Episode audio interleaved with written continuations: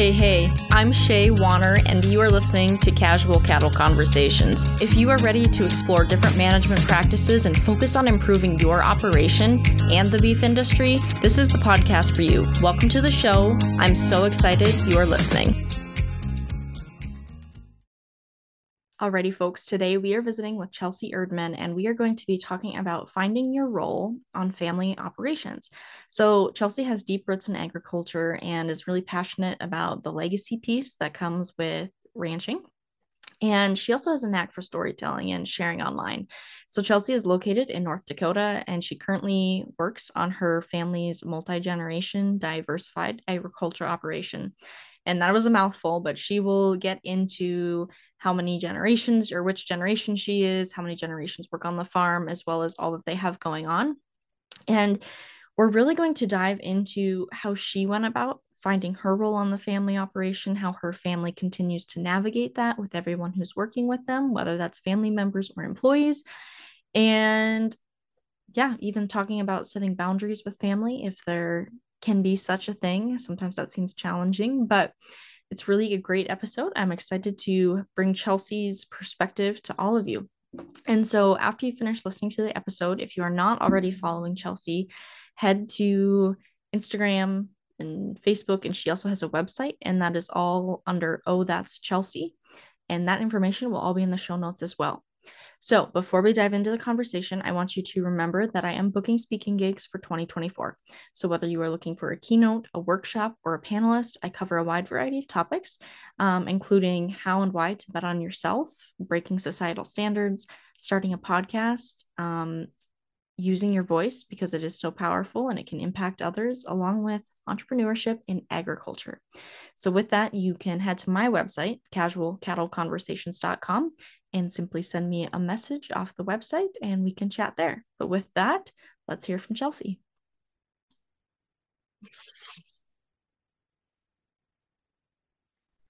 All right, Chelsey. Well, it is great to have you on the podcast. I know I usually run into you at uh, events here and there in North Dakota. And uh, so it's fun to actually have you on the show. You've been on my list for a while, and I'm excited to talk about how your story and how you kind of found your role in your family operation and have work to set maybe family and work boundaries too, just because these are important topics for everyone out there in the beef industry. Well, I'm so thankful to be here and for your invite, and I'm really excited to get into this. Yeah. So, to start off, I know I've had the privilege of knowing your family for ever, it seems like, through Stockman's or whatever it may be. But can you kind of talk to your listeners a little bit about what your family operation looks like today? Because you guys are a diversified operation. Yes, I feel like sometimes this is the hardest question to even get through is who are you and what do you do? I am the sixth generation on our family farm that was started in 1893. And throughout the years, it has grown and diversified to make income streams more readily available when things are tough. And that has been very interesting from a business perspective to hear my parents talk about and my grandparents talk about how can we be resilient. So with that said, we are cow calf and then my parents finish all of the calves background through finish straight to the packer at the feedlot on the farm. We're also row crop farmers, so we grow seed oats, pinto beans, soybeans, and corn. A lot of the corn is fed through the feedlot and then also sold. My parents have a mill on the farm that they run a feed business with and supply feed to the feedlot. And then my husband and I, mostly my husband, he works at our yard and has a pipe and sucker rod business that he sells for fencing supplies. So that is kind of a gamut of what days look like at the farm. You do have a lot going on there. I'm just taking some notes because there's even some stuff there that I did not realize as well, which makes sense. I mean, especially, I mean, diversification is the big thing when we talk about different revenue sources and streams. Um, it's not a new topic for agriculture, and it's something, it's very much a common theme when you look at operations that are able to have multiple generations on them at one time and continue to pass them down to, like you said, be resilient through tough times. So, with that, how many?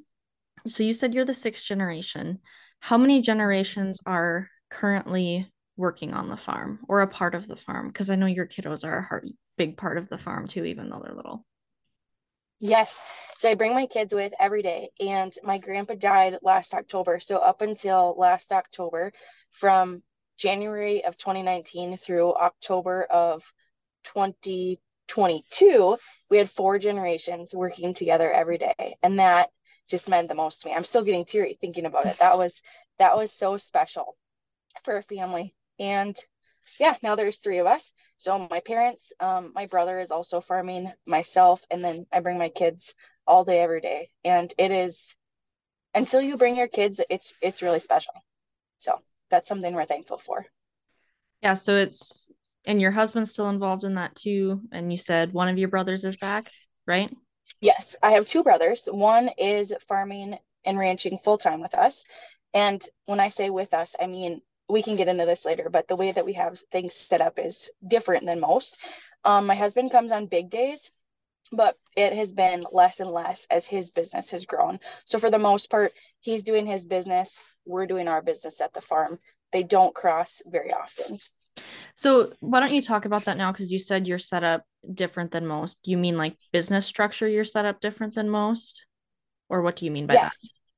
Yes. So when we came back to the farm, my brother and I had the privilege to start when my grandma and grandpa decided to semi retire. So I was running cows with my parents while also working a full time job at a nearby Deere dealership. My grandparents decided to retire, so we were able to rent some land and buy some land in the spring of March. It was March 2018. So we came back then, my brother and I, and rather than doing things as a partnership or rather than doing things um, percentages, we all work together but run separate businesses. So I have my own fields, my own cows, my brother the same, my parents the same. So when we make decisions about what varieties to plant, how we want to do fertilizer, that is all on our own, which has been really great because we have a lot of big ideas and it has given us the freedom to try things on our own keeping in mind that has to work for the farm. So I would never plant something that doesn't work for the farm as a whole, but I do have some freedom to do what I'd like, try what I'd like on my own fields, my own cows. Yeah, that is. I appreciate you walking through how you are set up like that because I think that is one of the challenges when you have multiple generations working together is when everyone is a part of it and has some sense of ownership you know we want to try different ideas and having the freedom to do that is important in our everyday lives and our businesses. So thank you for walking through that. So i guess what you know you talked about how you had a job before you came back to the farm but i want to back up even more what did your involvement look like on the farm growing up because i know for so many people you hear some stories where like you know maybe myself I've always been involved with ranch work. It was, in a sense, expected, and I just grew that passion grew on me, and I chose to continue doing it. And there are other people who grew up on farms and ranches, but they weren't really even involved as kids, but still came back to it. So, what's your story, or what did your involvement look like on the farm growing up?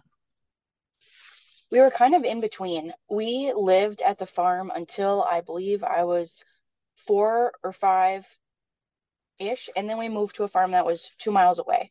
So it was always close, but you were never looking out your back window when the tractors came in or when they were working on stuff in the backyard. It was not like that. It was always on a different place. So that was interesting. And I distinctly remember the first day that I got to drive the grain cart. We were having supper the night before, and my dad was letting my mom know that he had no one to drive it the next day. And I believe I was 12 and I volunteered. And it was kind of this moment of, I honestly hadn't thought of you, hadn't considered you, possibly because you're only 12. It's not like you're just around the yard and we can say, mm-hmm. hey, we need you, come over here right now. And that's how it got started. I started running the grain cart when I was 12 before I could drive anything. And it grew from there, which we can also get into.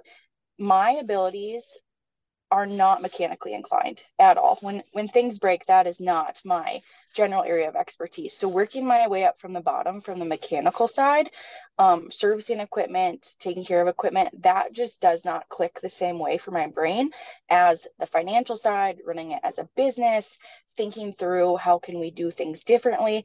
So working my way up has been different than I would say traditionally it looks like for mm-hmm. people that come back to a farm talk through that like as far as like your roles what you're doing on the operation today and how that's different how you worked your way up.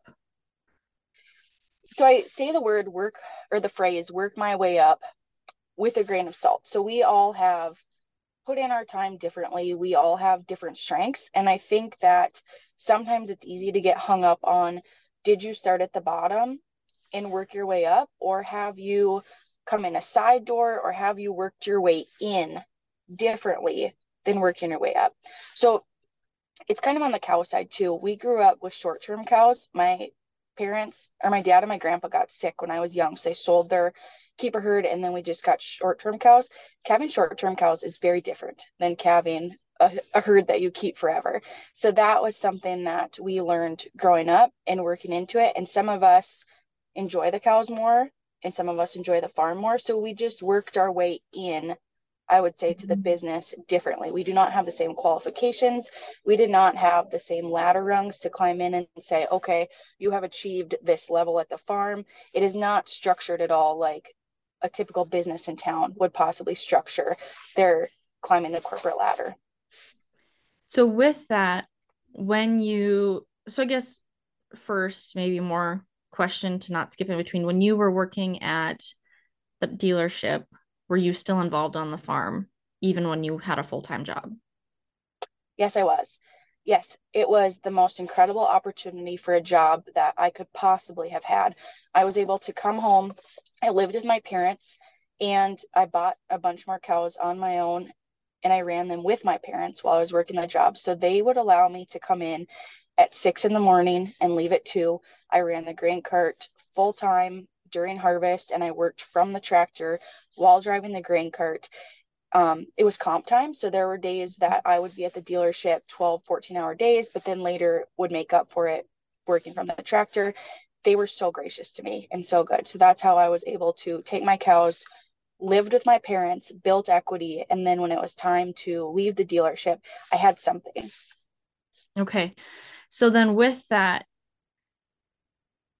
did you feel like you already knew where your role was by the time March of 18 rolled around and you had your opportunity to come back to the operation, like you said, with your brother and have a more full time role? I'm so glad you asked this because it was quite the learning curve. When I was working at the dealership, I would go to the dealership um, and then work. And it, I wouldn't always get done at two. Some days it would be four, some days it would be seven, some days it would be really long days. But when we were calving, I tagged with my dad every day. When we were harvesting, I was there every day. I went to the farm and worked every day after working at the dealership. However, I was not at the farm all day every day. So when I transitioned to being at the farm all day every day, it's completely different. What I thought I knew is not what I knew the way that the day flows, the decisions that you have to make. I thought I knew what was going on, and I learned a lot being immersed in it all day, every day. It, it's def- definitely different. So, how, you know, has your family had different conversations about who should kind of be in charge of what or focus on what areas, or how have you each gone about falling into your roles? I know there can be some transitions and like you said a learning curve, but what did that kind of look like for you guys? Because like you said you're not mechanically inclined. You like kind of the number side of it or there might be other pieces of it. And so I guess how have you worked with your family to kind of make sure everyone's in their area of genius in a sense? This is a work in progress. Definitely not we are not at the destination. We are still figuring it out. Like I said, my grandpa just passed away October of 22. So there was still a dynamic of him retiring in 18, my dad fully stepping into the chief of chiefs role, which he doesn't like when I say that, but he is our incredible leader, and someone has to be the leader, and it's him. And he the things that he thinks about that we just don't even know yet because he has experience and been there. So we were shifting from him and my grandpa doing it together to him doing it and now bringing us in. And this is something I would say is taking time. And I don't feel like we're not going fast enough or we're going too fast. It's just a process that I didn't realize would take time to figure out as we're going. And it's not something that needs to be rushed, not something that we need to have definitively on paper. It can be a work in progress and be okay. And I I meant to ask this earlier, but I forgot. Um, do you have other employees on your operation as well, or is it solely family? Yes, we also have other employees. So that is another dynamic that has been interesting. Talk about how they, I'd be curious to hear how you work them into everything with everything that's going on, or, you know, what their roles are with everything that's going on as well. I would say their roles are more defined. They have their strengths, and we try to do a good job of setting them up for success. So if this is something that this person is really good at, we'll leave them there and we'll use ourselves to bounce around and fill in the gaps rather than bouncing employees around. And that's been really fun to see them thrive and grow when they're given consistency.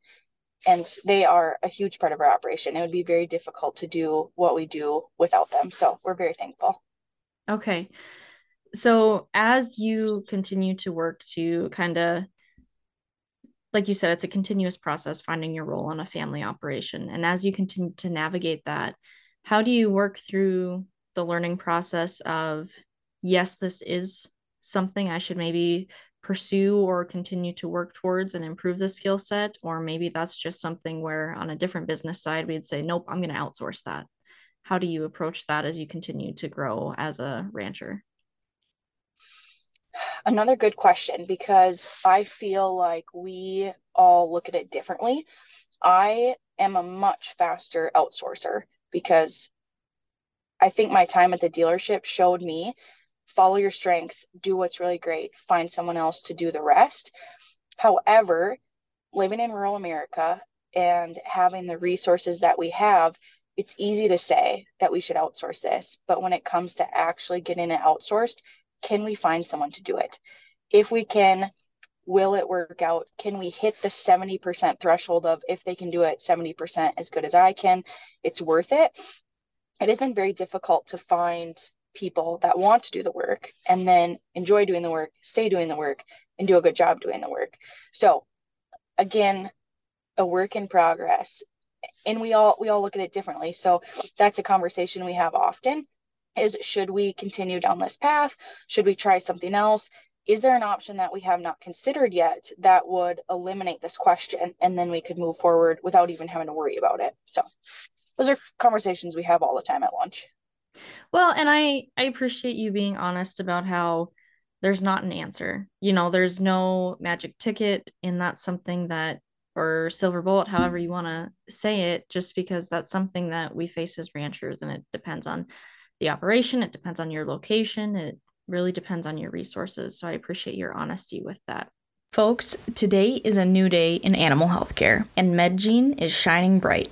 MedGene has been a key innovator in the field of platform vaccine technology. MedGene enables veterinarians to put platform vaccines to work for the animals in their care. Swine, cattle, and companion animals all stand to benefit. It's time to talk to MedGene. It's a new day in animal healthcare. You can learn more about MedGene, the company, as well as what platform vaccine technology is by going to medgenelabs.com, or even better yet, follow MedGene on LinkedIn. So, another thing I want to talk about is what made your operation enticing for you to come back to? Was it just that you've always been passionate about it? Was it because you knew that it was going to be a successful business, like, or that you enjoyed working with family? What made your operation enticing to come back to? And I'm asking because I think, you know, I see statistics that roll around on Instagram reels and on the internet and other conversations about how the age of the rancher is increasing and young people don't want to come back. And I think there are a lot of factors leading up to that. But I do think one of the factors that we don't talk about enough is creating operations that are enticing to come back to. So, what made your operation enticing for you to come back to? Personally, it was the legacy. The farm means so much to me. It's almost like another family member, like a standalone. I love the farm that much. And when I was at the dealership, I wanted to be involved on the farm and it just wasn't the right time. So we did the cows and the dealership at the same time to bridge the gap. And it became apparent that what I was building at the dealership was incredible. I felt incredibly supported. It was a great opportunity, but it was building a legacy for someone else. And the pull to go home to work on our family's legacy was so strong. And it it wasn't about the hours or the money or the lifestyle. It was truly the legacy that this has been in our family for six generations. And then after being back and having kids, it was like, how could I not give this opportunity to my kids? Is there a better way to raise them? And for me personally, this is the best. This I'm so thankful for the opportunity that they are immersed in this legacy, in family, in the values of agriculture. So that's what it means to me. And that's why I came back. Okay. So then with that, shifting gears a little bit, I want to touch on the family and work life boundaries because sometimes that can be a challenge on family operations. I work with my parents and I also work with my in laws and my husband. So, how has your family, if at all, kind of worked to establish any boundaries between work and family time to I mean, I know they intertwine, but just to still maintain that good family relationship, even through hard times on the operation. I think the key phrase there was if at all. And that has been part of the reason that I bring my kids every day is how could I manage? And we used to live 40 miles from the farm. So I would drive 40 miles to the farm at the beginning of the day and drive 40 miles back at the end of the day. How could I possibly drop my kids off at daycare, drive the 40 miles, work the farm hours, go pick my kids up and then go home. I would never see my kids. So that's part of the reason I brought them with. And we have the mindset that we don't have to have separate work time and family time. It's all just family time. And we enjoy work. So we look forward to working. We don't really have any hobbies. Pursuing the farm, growing the farm, that is such a gift that we have just made it all into one, that we don't have to have boundaries. And sometimes it's hard, but for the most part, it's been an attitude that my parents have instilled in us that this is a lifestyle that we love and we want to live. So we don't have to go find time away. We go to church on Sundays, but otherwise, we're happy to be at the farm together. Well, I appreciate you saying that your parents instilled that in you. And am I correct in saying that that was probably something that was passed down generationally if you are the sixth generation? Yes, I would think so. My grandparents were also homebodies that enjoyed being on the farm. My grandpa's hobbies were farming, being being with the mm-hmm. cows, being at the farm, driving the ranger around. Yes, finding joy in where we were.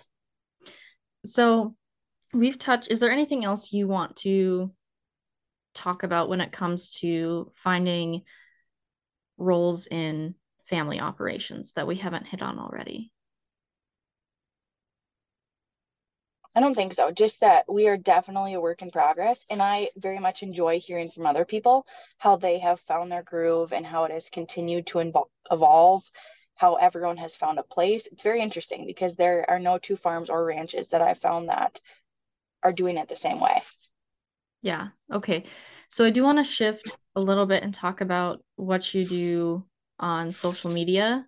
And you also have notebooks, right, to help record family history that you sell? Yes. Yes, so we do. Talk a little bit about that air that part of your life and how it ties into the farm. So the very beginning of this goes back extremely far. When we would go to a big town, we would go into a large grocery store or a Walmart, and my dad would go to the meat department, and my mom would go get all the rest of the things that we would need. And while at the meat department, my dad would just browse and see as a consumer, what do consumers see on the shelf for beef? And that was fascinating to him because he was a meat judger. We have cow calf, we finish. So, what does a consumer see versus what does the rancher see? And inevitably, every single time, he would help a lady or someone pick out meat to take home. It was a one to one touch, and it was bridging the gap between ranchers and consumers way long ago before we talked about this all the time. And that was the foundation of how we advocate for agriculture. That was another principle that my parents instilled in us is to bridge the gap, be with people, talk to people, make connections. So on social media, I believe it was Ellen DeGeneres was talking about how beef wasn't safe for the planet. And I made a video, and then it has just turned into a passion project of we need to continue to tell our story. We're very lucky to be, or back when I lived 40 miles from the farm, I was lucky to live next to the Van Bedaf Dairy. And Connie Van Bedaf is an incredible advocate for agriculture. And she told a story about how a reporter called her house one day and asked to do a story, and she said no comment the reporter said he was going to publish the story anyways. And she said that that was a moment for her that showed they will tell our story if we don't. And that pulled at me a lot that we need to contribute to the story to make sure that it's correct and we are giving our full two cents. So, anyways, that was a long story to get into why I share on social media, but it's a passion project. We do that. As for the books, every January 1st or New Year's Eve, December 31st, we play a game called Hokey Pokey, where we see if we'll have luck, money, or a good crop the next year. And then my mom would take notes in a stenographic notebook. And it is really neat to look back and flip through how the years have gone. So we just made a fancy book. It's like a baby book for your farm that mm-hmm. you do as a family. You fill out your notes, and then when you're done, you'll have 10 years, a whole decade of a place that you have memories from the farm, easy to look back on, easy to put in the safe, put with the photo albums, a family heirloom for the farm.